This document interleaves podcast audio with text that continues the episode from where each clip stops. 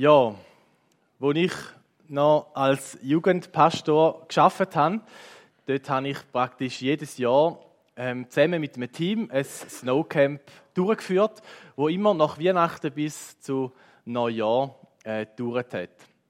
Eine Woche, ähm, wo wir in den Bergen sind. Meistens hat Schnee gehabt, nicht immer, aber viel Zeit in den Bergen. Wir haben ähm, ähm, lange Nächte gehabt, wir haben ähm, wenig geschlafen, wir haben gute Begegnungen gehabt, Gespräche, ähm, Andachten, Lobpreis. Ähm, äh, einfach Tag voll von Action, was dort mal ganz nach meinem Geschmack war. Seit ich nicht mehr in dieser Rolle bin, ähm, gestaltet sich die Tage so zwischen Weihnachten und Neujahr ein bisschen anders. Ähm, ganz anders. Äh, und da hocke ich lieber mal ein bisschen an, geniesse es, um ein bisschen runterzufahren, um mal ein bisschen länger zu schlafen, um mal den ganzen Tag drin sein, gar nie vorausgehen, mal den ganzen Tag in der Trainerhose rumlaufen, ähm, gute Filme schauen, etwas lesen. Ähm, oder man kann sich auch Zeit nehmen, um so richtig krank zu werden. Kann man natürlich auch in dieser Zeit. Haben sich die einen auch vorgenommen, oder? Genau. Ja, und wie so genau in dieser Zeit auch irgendwie viele andere Leute machen, so ist mir zumindest das Jahr vorgekommen, ist es eben eine ganz besondere Zeit. Alles wird ruhiger, alles, ähm, alles ist langsamer und irgendwie ist da etwas ganz Schönes und ähm, einfach sehr gemütlich.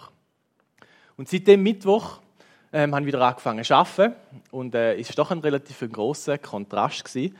Ähm, ich habe mich gerade am Anfang, in den ersten Tagen, immer wieder mal motivieren, so konzentriert an die Arbeit zu gehen, ähm, dass ich wirklich auch, auch dranbleibe. Und ich habe von jemandem gehört, der auch Mittwoch angefangen hat zu arbeiten und äh, wo extra äh, das Homeoffice die heiß ausgelassen hat und ins Büro gegangen ist, um eben dort ein bisschen besser, mehr Motivation können haben äh, für diese Tage.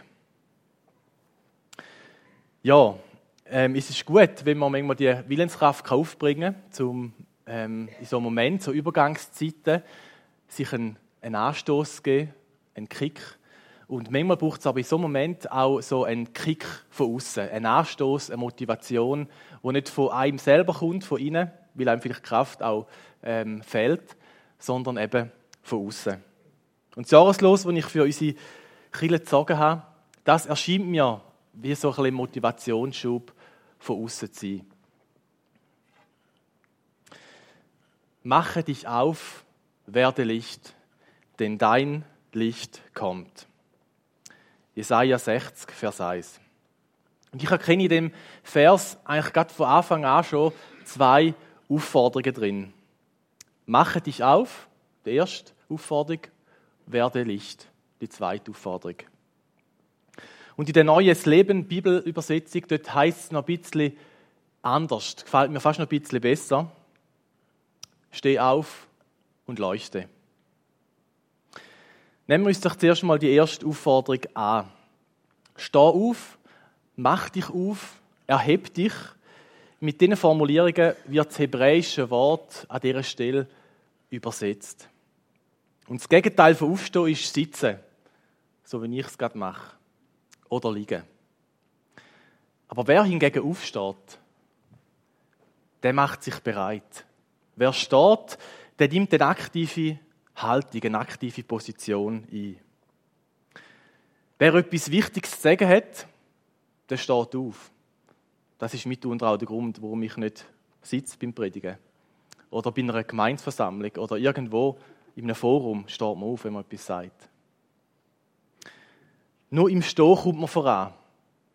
Zumindest noch vor dem Zeitalter vom Auto und Computer und Handy.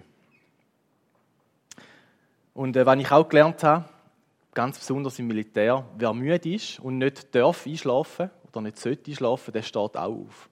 Weil dann schlafen nämlich weniger schnell und wenn man einschläft, merkt man es relativ bald. wer aufsteht, der erdet sich auch. Der ist verbunden mit dem Boden, der ist mit beiden Füßen auf dem Boden. Aber wer aufsteht, ja, der muss auch Kraft aufwenden. Und lang stehen kostet Kraft. Besonders wenn man zum Beispiel stehend muss warten, empfinde ich selber als sehr anstrengend. Ja, wer aufsteht, der begibt sich auch ein bisschen aus der Komfortzone raus. Und ich finde zum Anfang von dem Jahr die Aufforderung schon noch ähm, recht herausfordernd. Ein bisschen un, äh, eine ungemütliche Aufforderung. Ein unangenehmer Weckruf, so, wenn wir auf die Zeit schauen, wo wir herkommen, oder wo ich zumindest in den letzten Wochen herkomme.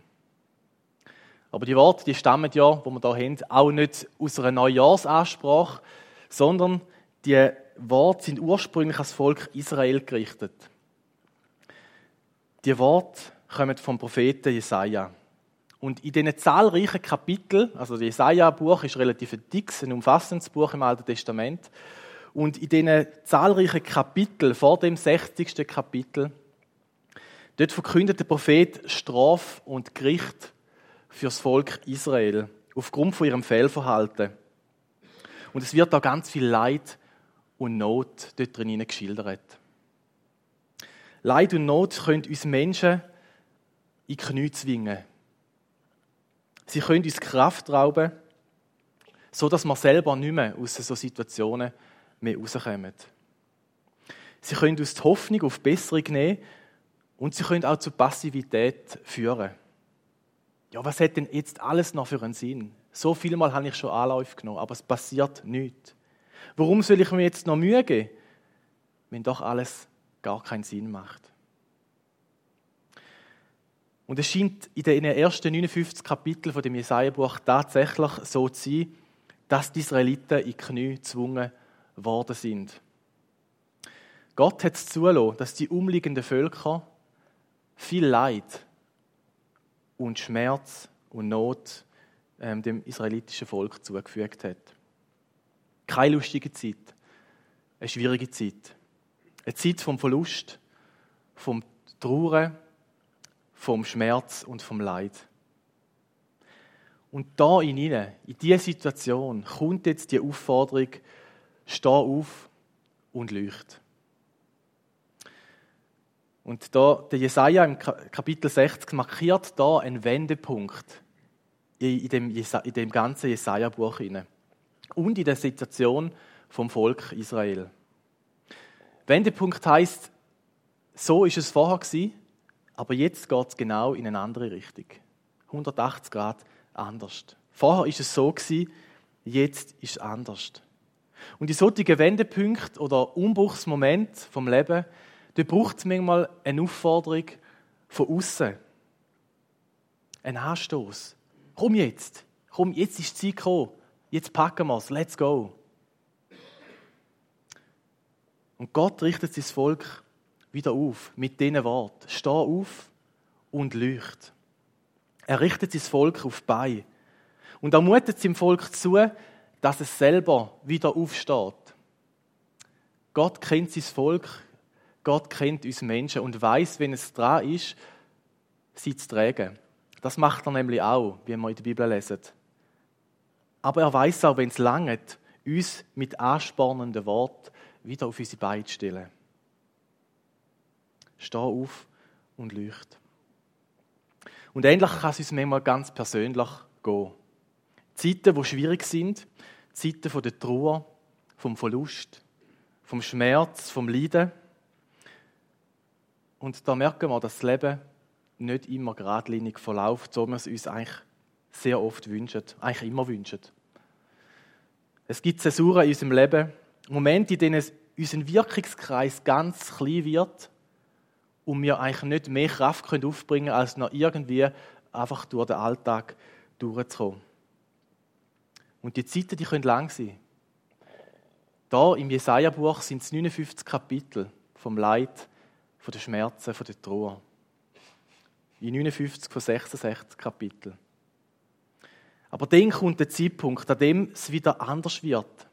An dem sich Gott seinem Volk wieder zuwendet. Wo das Platz sich wendet. Wo die Sachen besser werden. Oder wo ich vielleicht mich selber so verändert habe, dass ich da, wo passiert ist, kann hinter mir lassen und wieder schauen und fürschen gehen. Und es kann durchaus sein, dass Gott solche Wendepunkte mit so einer Aufforderung, wie wir da haben, einleitet. Steh auf. Es ist an der Zeit, wieder sich bereit zu machen, eine aktive Haltung einzunehmen. Und für was? Um zu leuchten.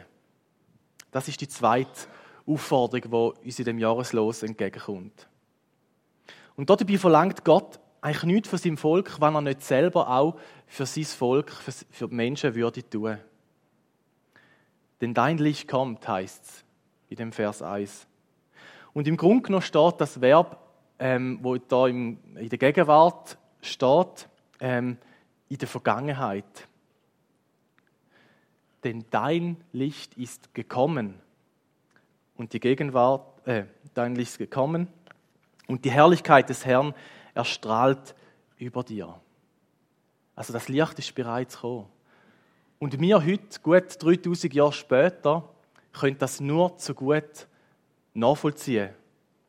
Jetzt, wo wir gerade von Weihnachten kommen, wo wir die Ankunft von Gott in dieser Welt gefeiert haben. Jesus, Gott selber, ist als Licht äh, in diese dunkle Welt hineingekommen. Er hat uns den Weg aus der Dunkelheit zum Licht gewiesen und hat uns auch dort angeführt.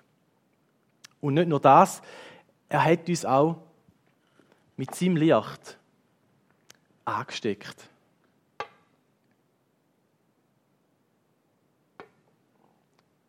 So unterschiedlich wir Menschen sind, so sind auch die Kerzen. Er hat uns angezündet, hat uns hell gemacht, er hat uns Licht gemacht, damit wir zum Licht für die Menschen dieser Welt werden. Denn, auch mit dem Ziel, denn die Erde ist von Finsternis zugedeckt und die Völker liegen in tiefer Dunkelheit. Aber über dir strahlt der Herr auf. Man kann seine Herrlichkeit über dir schon erkennen. Völker strömen zu deinem Licht. Mächtige Könige kommen zum Glanz, der über dir aufgeht. Und die Aufforderung zum Leuchten ist im Grunde genommen nichts, was wir aus unserer eigenen Kraft heraus tun müssen. Denn er selber ist für uns zum Licht geworden und hat uns angezündet, hat uns entzündet. Leuchten ist etwas, wo für uns als Jesus-Nachfolger und Jesus-Nachfolgerinnen eigentlich zu der Identität gehört. Etwas, wo in unserer DNA verankert ist.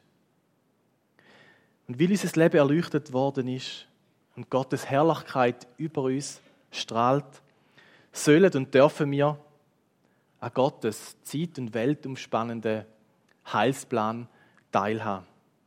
Nämlich Zuversicht, Gnade, Gerechtigkeit, Gerechtigkeit und Hoffnung, die über die Welt ausgeht, in die Welt hinein zu strahlen, drin zu bringen. Den Menschen um uns herum Orientierung zu geben, einfach indem wir leuchten.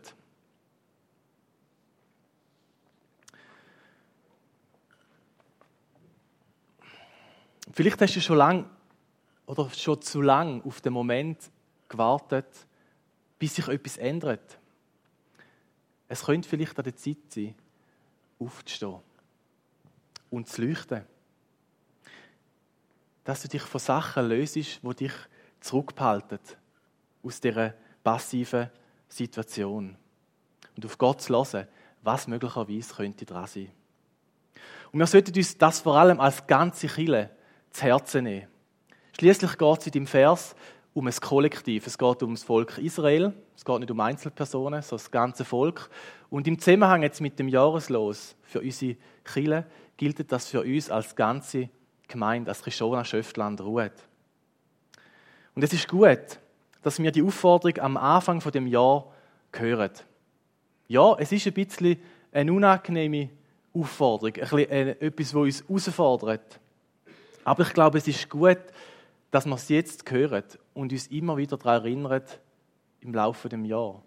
Denn wir wissen nicht, was auf uns zukommt. Wir können höchstens erahnen, was kommt. Es mag Zeiten geben, in denen sich ganz viel um uns als Chile wird drüllen. In unserem Miteinander, um es gut zusammen zu haben, um schöne Projekte anzugehen, zum Beispiel der Schallschutz im Foyer oder Umbau vom Dachgeschoss oder um Fest zu feiern oder sich um Formalitäten zu kümmern, wie zum Beispiel einen neuen Namen möglicherweise und, und, und. Und daran ist überhaupt nichts verkehrt. Aber wir müssen uns immer und immer wieder daran erinnern, um was es letztlich geht.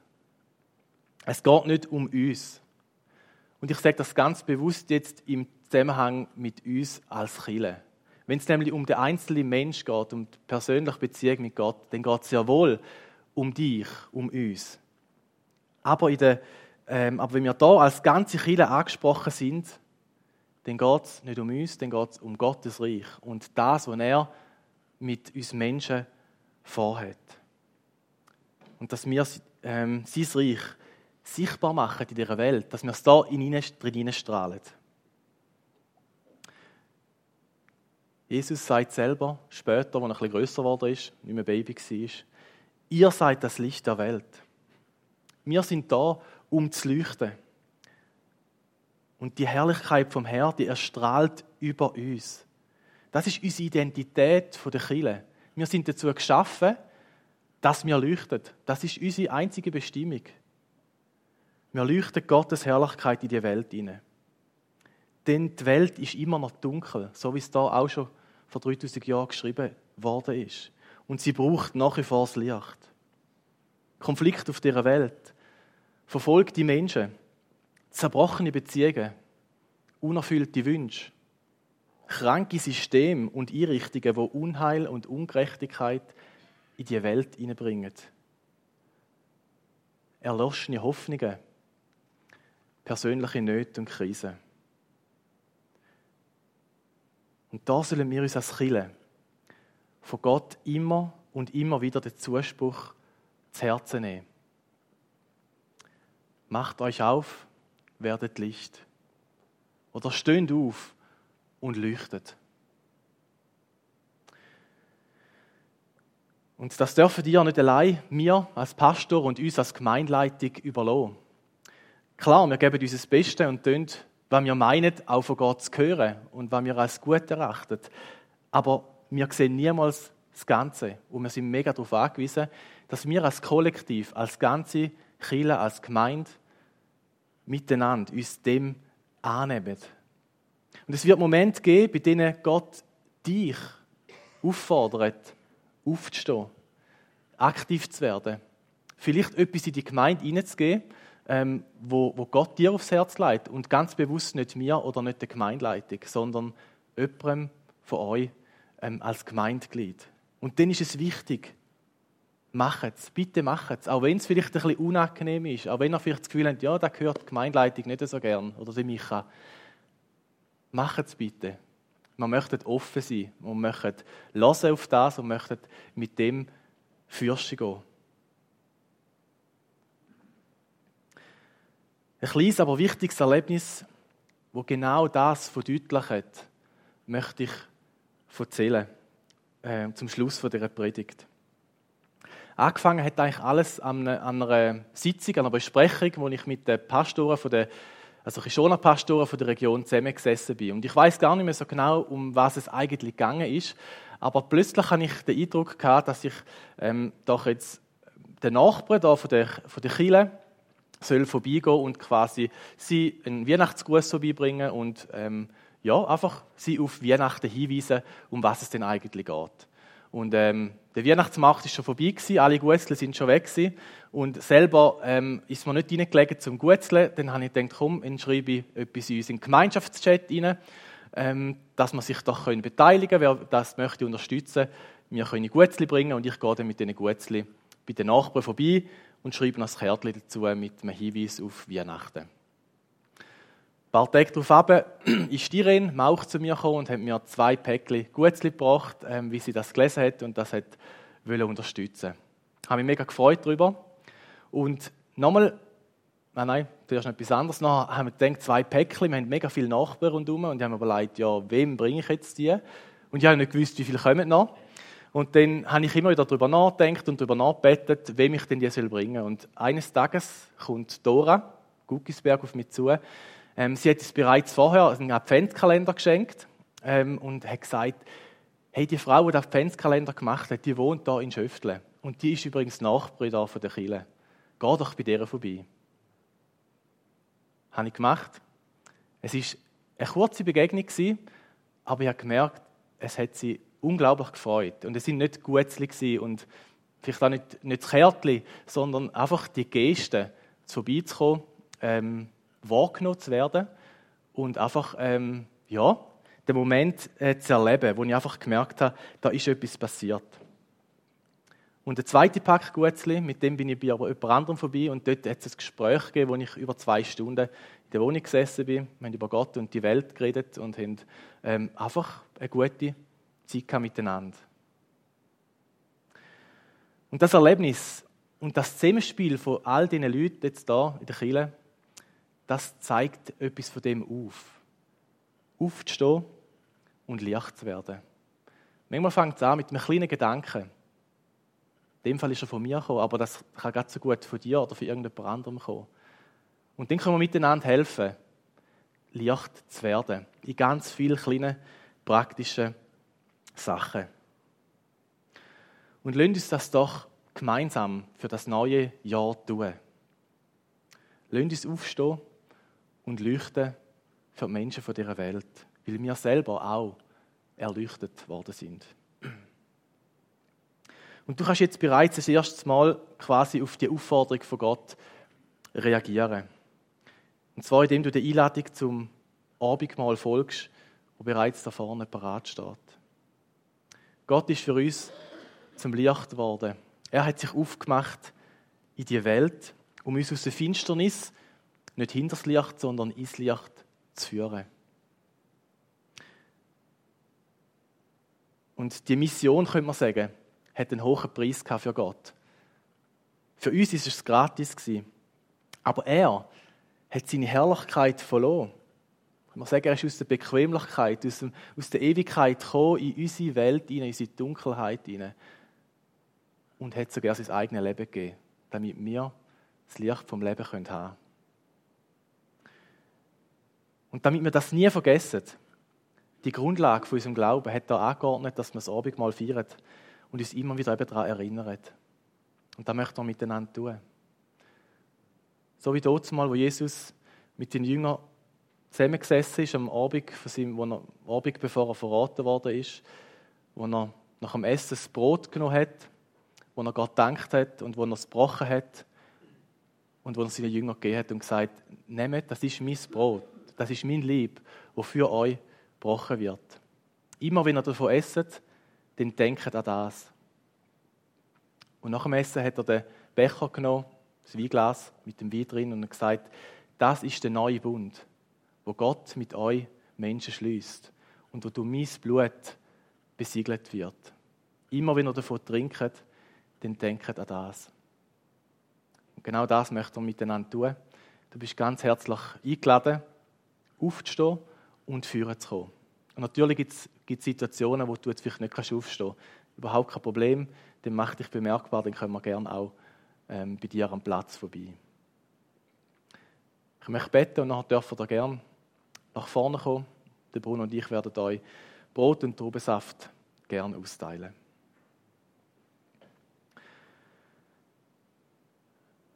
Ja, Jesus, wir danken dir von ganzem Herzen, dass du Licht geworden bist für uns. Dass du in die Dunkelheit reingekommen bist, um uns zu befreien, ins Licht zu führen, in deine Herrlichkeit. Und dass du dich nicht gescheut hast von den Kosten, dass du ähm, auch nicht bequem bist, sondern dass du dich aufgemacht hast, dass du die Herrlichkeit verloren hast, wo wir uns nicht vorstellen können, wie das dort ist. Aber du hast dich aufgemacht und du hast dein Leben gegeben, damit wir können zu dir gehören Und danke vielmals für das Geschenk. Und du gibst uns auch einen Auftrag als Kille, als Miteinander, nämlich aufzustehen und zu leuchten in dieser Welt. Wir sind dein Licht wo dein Reich in die Welt hineinstrahlt. Und ich bitte dich, Herr, dass du uns hilfst in dem Jahr, dass wir miteinander das tun können, dass wir einander unterstützen können, dass wir einander helfen können, dass wir einander ermutigen können, aber dass wir dürfen erleben wie du Großes tust. Danke vielmals. Danke dürfen wir kommen zu deinem Tisch und an das denken, was du für uns tun hast. Amen.